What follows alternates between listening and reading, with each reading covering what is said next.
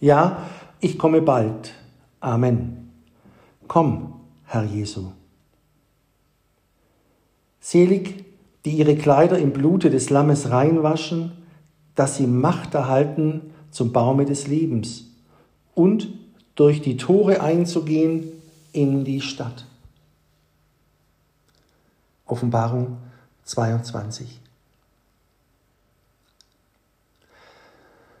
Es gibt eine dreifache Zukunft Jesu, ein dreifaches Advent. Er kam, er kommt, er wird kommen, das sagt der da ist, der da war, der da kommen wird.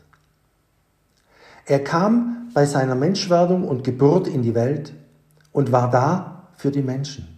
Er kommt täglich in die Menschen durch den Glauben und die Wiedergeburt des inneren Menschen, wohnt und lebt im Herzen. Johannes 14, 23 zu lesen. Er kommt, er wird kommen am Tage seiner Offenbarung wieder die Welt und Ungläubigen, sie zu strafen, zu richten und die Frommen zu belohnen. Die erste Ankunft hilft uns nicht und die dritte wird uns fürchterlich, wenn wir uns der zweite nicht teilhaftig machen. Kommt er nicht in uns, so ist er zuerst nicht für uns gekommen und wird am Ende wieder uns kommen. An seinem Kommen in uns ist daher alles gelegen, wie Paulus sagt. Ist Christus nicht in euch, so seid ihr verworfen und verdurstet. 2. Korinther 13, 5.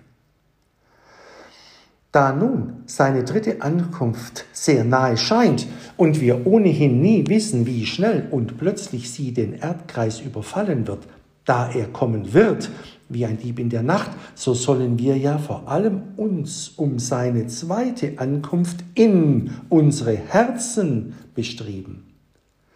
Wer wird bestehen vor seinem Zorn, wenn er ihn nicht selbst in sich wohnen hat?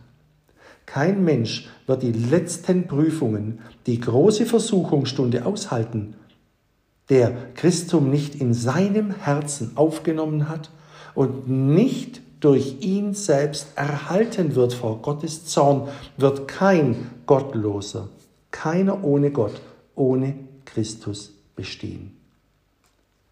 Nicht auf der Zunge, nicht im Kopfe, im Herzen muss er wohnen oder er hilft dir nicht vor seinem Gerichte.